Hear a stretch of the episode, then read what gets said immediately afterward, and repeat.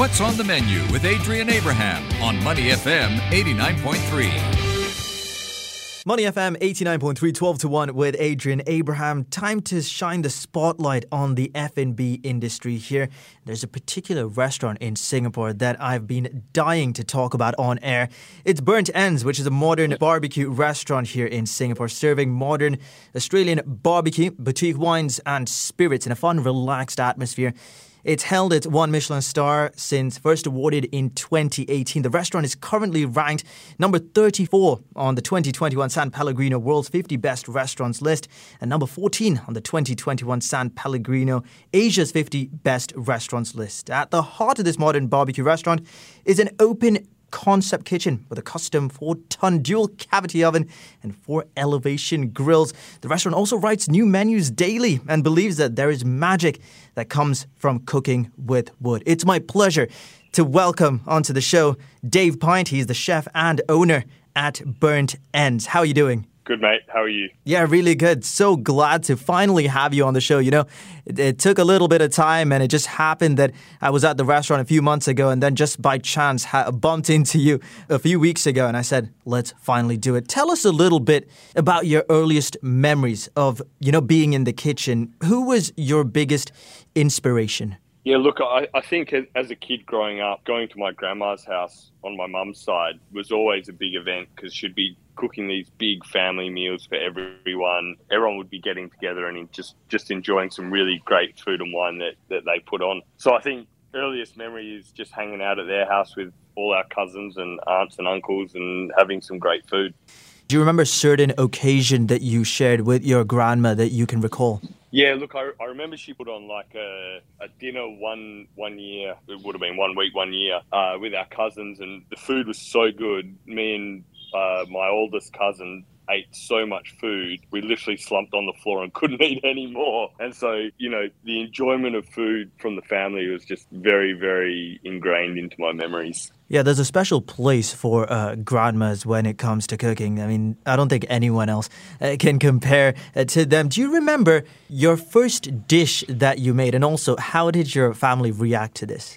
Yeah, look, I, I, think one of the first dishes I made was this sort of uh, duck confit and grilled nectarine uh, tagliatelle. And I think it sounded good. It was executed okay, but it was pretty bang average. But my family was very complimentary of it. You know, I could sort of tell that, it, well, I, I kind of knew that it wasn't great, but they were very supportive and positive of it. So I kind of knew, if, if I put it bluntly, I'd be like, they would have been in their head, but we should encourage the poor boy. yeah, they supported you then, and I'm sure they're supporting you now, and they are so happy to see the how it all turned out. Let's talk about your culinary journey. You know, you started commercial cooking at the TAFE West Coast Institute of Training. What was your biggest takeaway from that experience? And is there a certain memory that you know you can recall? Yeah, look, I, I, think the camaraderie from the people in our class was huge. I remember hating the teacher and thinking that it was a complete waste of time, which I'd probably still stand by today because I think what we learned working in the kitchens was far more valuable than anything that we got sort of from the school itself. So the best thing that we got was the camaraderie, which is still to this day awesome. And how did you push yourself through these times? I mean, you did say that you thought it was a waste of time, but how did you like motivate yourself to get through these classes and make sure you finished this course? Oh, look, I think it was just, you know, something that you had to turn up to every week, like once a week, every week, and you got to see your mates and hang out, and then you'd go go off to the pub or you'd go and cook afterwards. And it wasn't the worst thing in the world, but the time in the class was just not the best that we've had. You're absolutely right. I mean, it's one of those things that you just have to go and get through, like yeah. school, right? You just have to, you know, you you need to do it, and you'll just get it done because the future you can do whatever you want as well. Before you were Mr. Burnt Ends, you worked with some of the best chefs, including Tetsuya Wakuda, Rene Redzepi, and Fergus Henderson. But your time in Spain at Asador Etxebarri in 2010, now this remains perhaps one of your most formative cooking experiences. What did you learn here? What was the experience like? What was it like working with the chef? Yeah, look, I mean, I, I went there thinking, oh, this will just be another barbecue restaurant. You know, around the world, but you know, it's a barbecue restaurant. I'm really interested in it, so let's go check it out because uh, it was recommended by uh, a friend of mine at the time. And so we went there and checked it out, and managed to get a place there after being at Noma, and it was just like I was absolutely blown away from the produce that they received to how they handled and stored the produce to their techniques and then to the wood fire cooking and just you know the biggest thing that sort of really stood out at that point in time was that you can actually barbecue in a restaurant for a living. It's not something that you do at home with friends or just casually. This is a real restaurant. Barbecue can be a real restaurant. And so I think, you know, that really had a huge impact on me because before that, I just thought barbecue was something that you do with your mates and you have a bit of fun, but it'll never be taken seriously. And so looking back and fast forwarding to where we are now, it's you know barbecue is now people people are pushing it to boundaries that have never been seen before, which is absolutely incredible and inspiring. Yeah, and you're certainly one of those individuals as well. Let's talk a little bit more about that experience. How did it shape you to be the chef you are today? Uh, look, number one, it's sort of it was the first place where I went that said barbecue. You can do barbecue for a living, and I just absolutely love the process. I love working with fire. I love the magic and the flavors that fire can produce. And just really their ethos of like finding those best products that they can get and working on them seasonally. Like season on season you see them reappear. But you know i've been back year after year after year and every year it gets better. And it's just like how is it getting better it's like they're doing same or similar dishes with the same product but it's just getting better which is just incredible yeah, and I'm sure every time you visit or you hear about it, it just shows how much you've grown as well. Because whatever you've learned from there, you've brought to Burnt Ends and, you know, really elevated the restaurant. Let's talk about what happened in 2012. You know, the world was informally introduced to Burnt Ends when you set up a pop up in East London. Great place, East London, nothing against yeah. it. Uh, you designed and built the outdoor oven. Now, did the response from the public take you by surprise, though? Yeah, 100 percent, mm. hundred percent. It was like we just thought we were going to just have a bit of fun on a barbecue, and it ended up going okay. And it just sort of went from strength to strength. People really enjoyed it. We were having a really good time. We had a really great group of people around us, whether they were DJs or barmen or, or chefs that were helping out and it was just like to see the response was just incredible. And I guess that was the the light bulb moment in your life when you decided that yes, I'm going to go through with this and you know really take it to the next level. Yeah, look, I mean, you know, it was kind of like, look, people people really enjoy it, so let's keep pushing it. Like this is, I mean, there's something that we're doing that's right. We don't know what it is, but let's just keep doing it. You know, like why, why would you stop? We, I was having fun, they were having fun. Hopefully, everyone was having fun and enjoying it. So, why would you stop? Yeah, why would you stop? And in 2013, you brought that fun and all those incredible flavors to Singapore as Burnt Ends was officially launched. Talk me through opening day. What was it like? Were you nervous? What was happening? Jeez, was, I mean, it was a long time ago.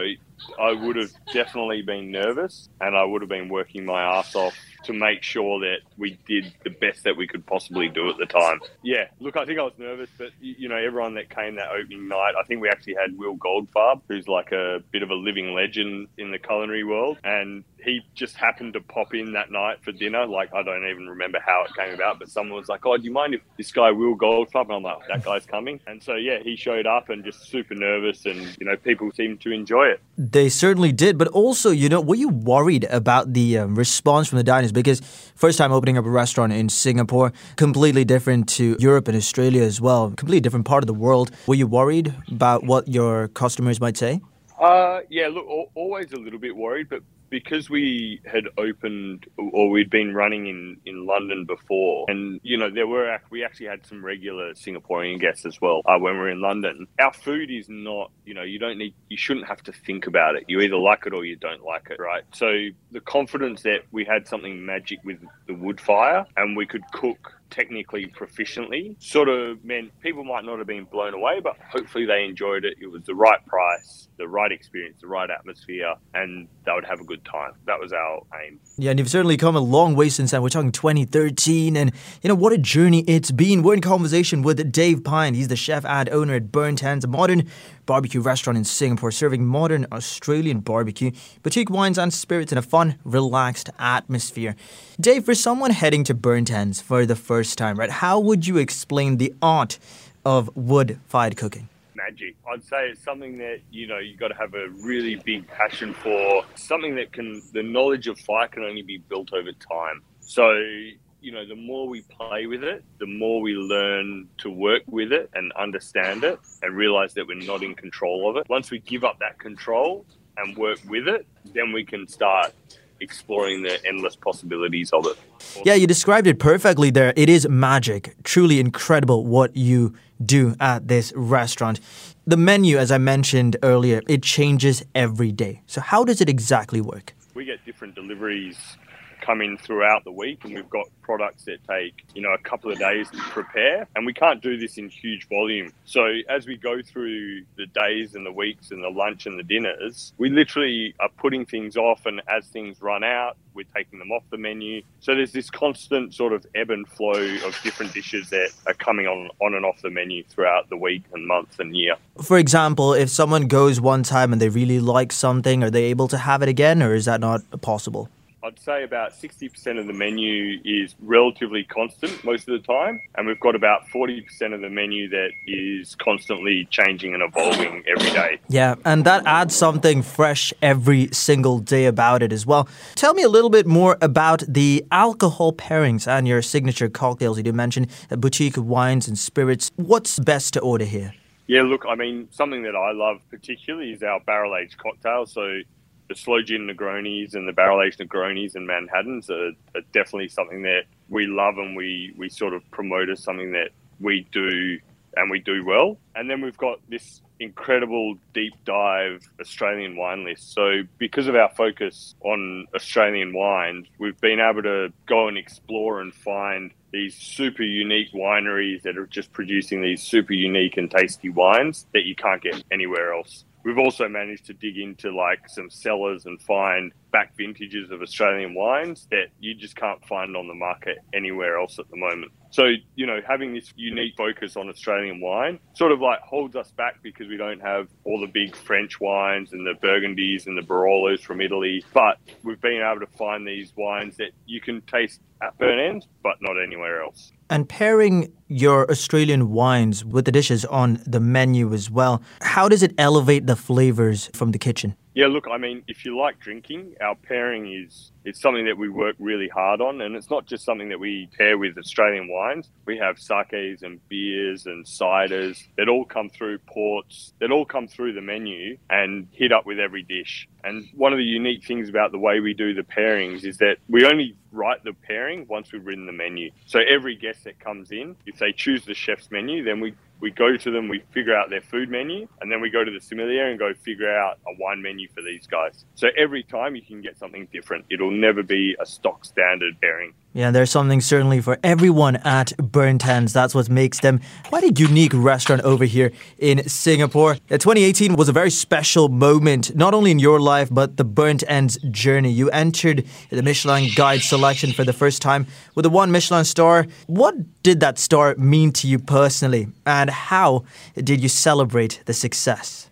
Yeah, look, I, I think I was at the restaurant that night. So I think we popped a couple of bottles of champagne with friends and family at the restaurant that night. And uh, for me personally, it's like it's a great achievement for the team and for the restaurant to show all the hard work that's been put into it by all our staff, our partners, our families, and our friends to be able to produce something that's sort of given the recognition by such an amazing institution. You know, it's absolutely incredible achievement. So we're super proud and super happy of our teams for what they've been able to achieve thoroughly deserved. I mean, anyone who's been to Burnt Ends will understand why it's kept that star and, you know, gone even further. It keeps pushing boundaries. From those highs, of course, 2020 was certainly a low with the COVID 19 pandemic.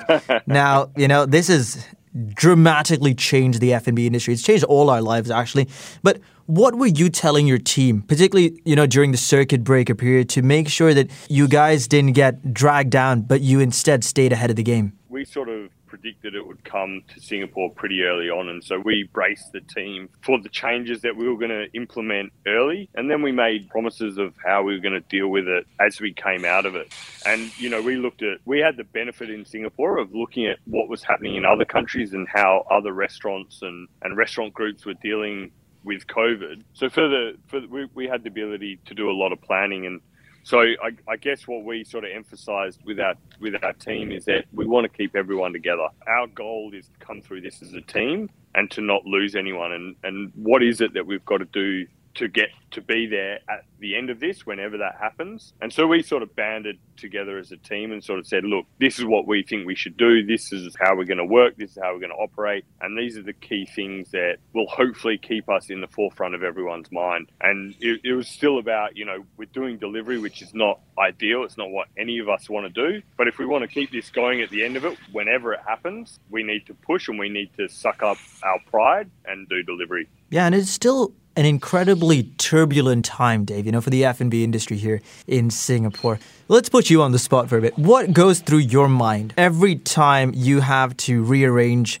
your restaurant to make sure you fit in with the guidelines, the safe management measures, sometimes to, you know, shut down completely and just do takeaways? I think the first thing that goes to my mind is, is this really necessary? And then I probably get a whole bunch of emotions that are similar to a relationship breakup. And then I try and filter that as quickly as possible and think about what it is we need to do as a team to implement any changes that we know we now have to make. And so then it's just, it's very, once I get through all those emotions, the seven emotions of a breakup, I then, my job is then to sort of make sure the team don't go off the rails with the new changes because it's always like, you know, it's so hard for the team to be able to always just, you know, we've got, we've got 70 people in our organization and every single person feels how absolutely horrible it is to go through the changes at the snap of a finger. And and we just don't know, you know, there, there's no communication, there's no clear guidelines. It's all very like they woke up in the morning and just went, hey, this would be a good idea, rather than a well thought out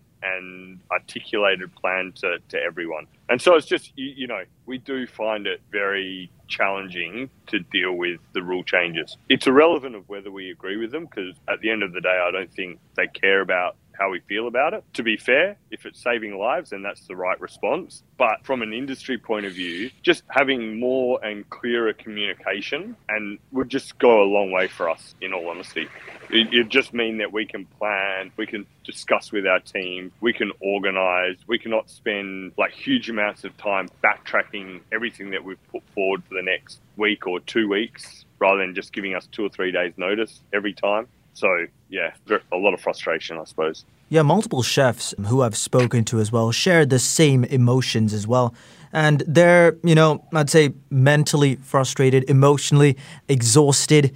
And these are all the same sort of emotions that come out every time this topic is brought up. But you know, despite all these challenges, Dave, Burnt Ends was ranked number 34 on the 2021 World's Best 50 Restaurants and 14 on the 2021 Asia's Best 50 Restaurants. Now, let's talk about the World Awards. To be 34th in the world, how does that make you feel, you know, despite everything that's going on? To be honest, I don't think I process it well enough. The way I describe our restaurant is we're a little barbecue restaurant in Chinatown, Singapore. And so when you sort of try and translate that in my mind to being the 34th best restaurant in the world, the link doesn't ever make it. And so, you, you know, I think I'm very grateful that people really enjoy our restaurant because that's our number one aim. And that's the reason why we opened a restaurant. But I still don't think I, I really comprehend the gravity of it, to be honest. Yeah, and there's only two restaurants from Singapore that made that list, which also makes your restaurant even more special. I mean, just to be in that list,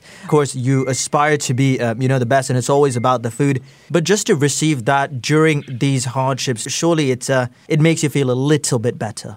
Yeah, look, I mean, it, it's very bittersweet because obviously it's an it's an absolutely incredible achievement for for our team and our families and our guests and our partners. But then at the same time, awards like this typically are able to generate a lot of business. And at this time, there's no generation of business through these awards, which is very much, you know, it's very bittersweet. It's great to be recognized, but then, you know, at the same time, I come back from Antwerp where the awards were, I come back to my restaurant with two people dining with a gap of two people and no music and it's a horrible restaurant. It's not a nice restaurant to be in. I don't enjoy it, so how are my guests going to enjoy it? And so I think to myself, like, I've been, it's really funny. Like, over this period, I've been listening to American Pie with my daughter, like in the car when I take her to school. And it's just, it's so true. It, it feels like the day the music died. And it's like, so pivotal and so relevant to us now that it's like, you know, when the music died,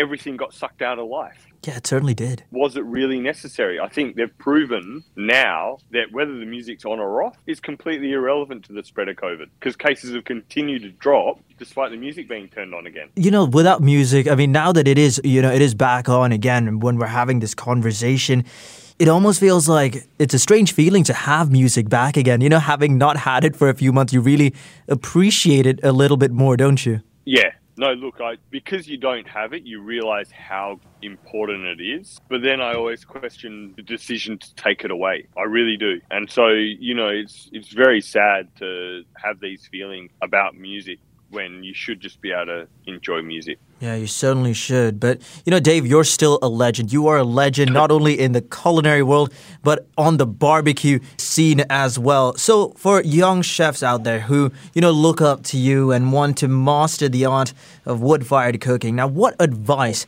can you share with them? Look, I, I, think the biggest piece of advice is cook more than you ever thought you could cook. Work harder than you ever thought you could work and eat more than you ever thought you could eat. And if you do all those things, you really, the more time you spend around food, the better. The more you invest in your education in food and your education in restaurants, the better you'll become. If you think you can do it in an eight hour day, you're dreaming. Don't even bother. And if you haven't learned anything from this conversation, well, that's the advice that you need. That's all you need, particularly if you aspire to be like Dave Pynt. Just before I let you go, Dave, you're of course relocating. Tell me a little bit more about this and what we can expect from the new location. Yeah, look, we're on our way up to Dempsey at the moment, Block 7, and we've taken over like a huge space up here. And we're going to be putting in our bakery, a restaurant, a private room, a training area, and a bar. And we've got this incredible alfresco area, which I can't wait to, to activate. So I think, I, I don't know, I think a lot of people are like, oh, what's going to change when you get up there? And I think the answer is I don't know yet because I'm not there. Once we start getting in there and we start cooking and we start using the facilities that we're building, you know, the possibilities could be endless. And we, we hopefully we're going to have this great period over the next two or three years where we're just going to be exploring and experimenting and testing and trialing and, and forging the next path for Burnt Ends. Burnt Ends 2.0 coming to Dempsey real soon. But how soon, Dave? How soon can we expect this restaurant? So the, the bakery the bakery is up and running. Okay. So Thursday to Sundays, eight till four. The restaurant should be mid December. We haven't fixed the date because deliveries are coming and going as they please, so we've got no idea what's happening with it. Um, so we just sort of every week we're like, oh, should we open? Should we not? Should we fix the date? Should we not? And it's just like we just got to wait till till we get a little bit closer at least. Um, and then the private room and the bar will probably be after Chinese New Year next year. And they did say that with Christmas around the corner, this is probably one of the best gifts that we're going to get is Burnt Ends 2.0. We've been in conversation with the legend Dave Pynt, the chef and owner at Burnt Ends, which is a modern barbecue restaurant in Singapore, serving modern Australian barbecues, boutique wines and spirits in a fun, relaxed atmosphere.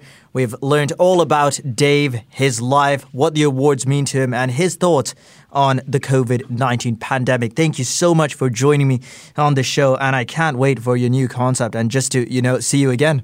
Can't wait to have you back up here, mate. To listen to more great interviews, download our podcasts at moneyfm893.sg or download our audio app. That's A W E D I O. Available on Google Play or the App Store.